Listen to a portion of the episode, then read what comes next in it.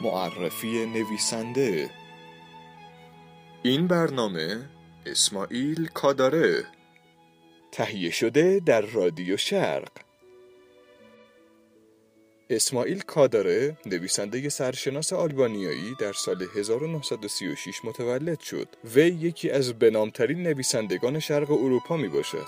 این نویسنده و شاعر بزرگ در دوران حکومت خفقان ژنرال انور خوجه دیکتاتور آلبانی به شدت تحت فشار بود به طوری که در سال 1990 به فرانسه پناهنده شد و همکنون عضو فرهنگستان علوم اخلاقی و سیاسی فرانسه است اولین کتاب وی به نام ژنرال مرده در سال 1961 منتشر شد و پس از آن حدود 20 رمان از وی به چاپ رسید. کاداره تا کنون جوایز متعدد و معتبری همچون جایزه منبوکر و سینودل را به دست آورده است. خوشبختانه از کاداره چندین کتاب در ایران با ترجمه های مختلف و خوشخان به چاپ رسیده که مطالعه آنها را به شما عزیزان توصیه می کنیم.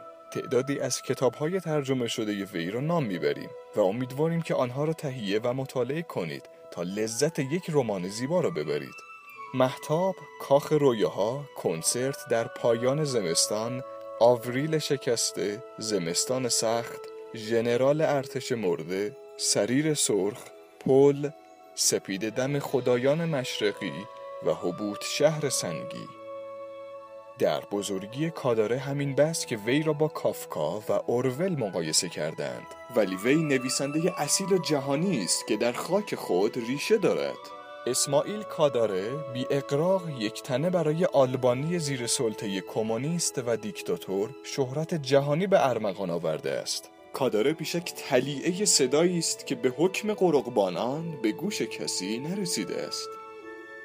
و حالا به بررسی یکی از بهترین و معروفترین کارهای کاداره به عنوان زمستان سخت که در ایران توسط انتشارات نیلوفر و با ترجمه خوب خانم محستی بهرینی به چاپ رسیده می‌پردازیم. این رمان به بررسی رویدادهای مرتبط با جدایی آلبانی و شوروی می‌پردازد. منتقدان به این رمان نام جنگ و صلح زمان ما را دادند. داستان به دوره ای توجه دارد که انور خوجه در رأس حکومت کمونیستی شوروی قرار داشت و به دلیل تمرد از سوی آلبانی ها سعی می کند از آنها زهر چشم بگیرد و از فروش گندم به آنها خودداری کند. شوروی تمام متخصصان خود را از آلبانی خارج می کند و نهایتا با آنها قطع رابطه و کنسولگری خود را تعطیل می کند. شخصیت اصلی رمان خبرنگاری است که به عنوان مترجم راهی کنفرانس مسکو می شود که در بازگشت متوجه وخامت اوضاع می شود. خود کاداره هم موقع بروز اختلاف بین دو کشور از آنجا اخراج می شود. در پایان قسمت زیبایی از این کتاب را برای شما می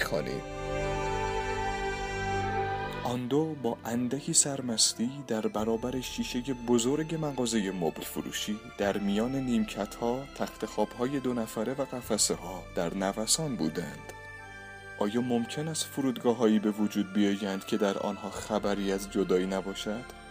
هر آنچه را در این جهان بزرگ است آفرینشی همراه با رنج داشته است.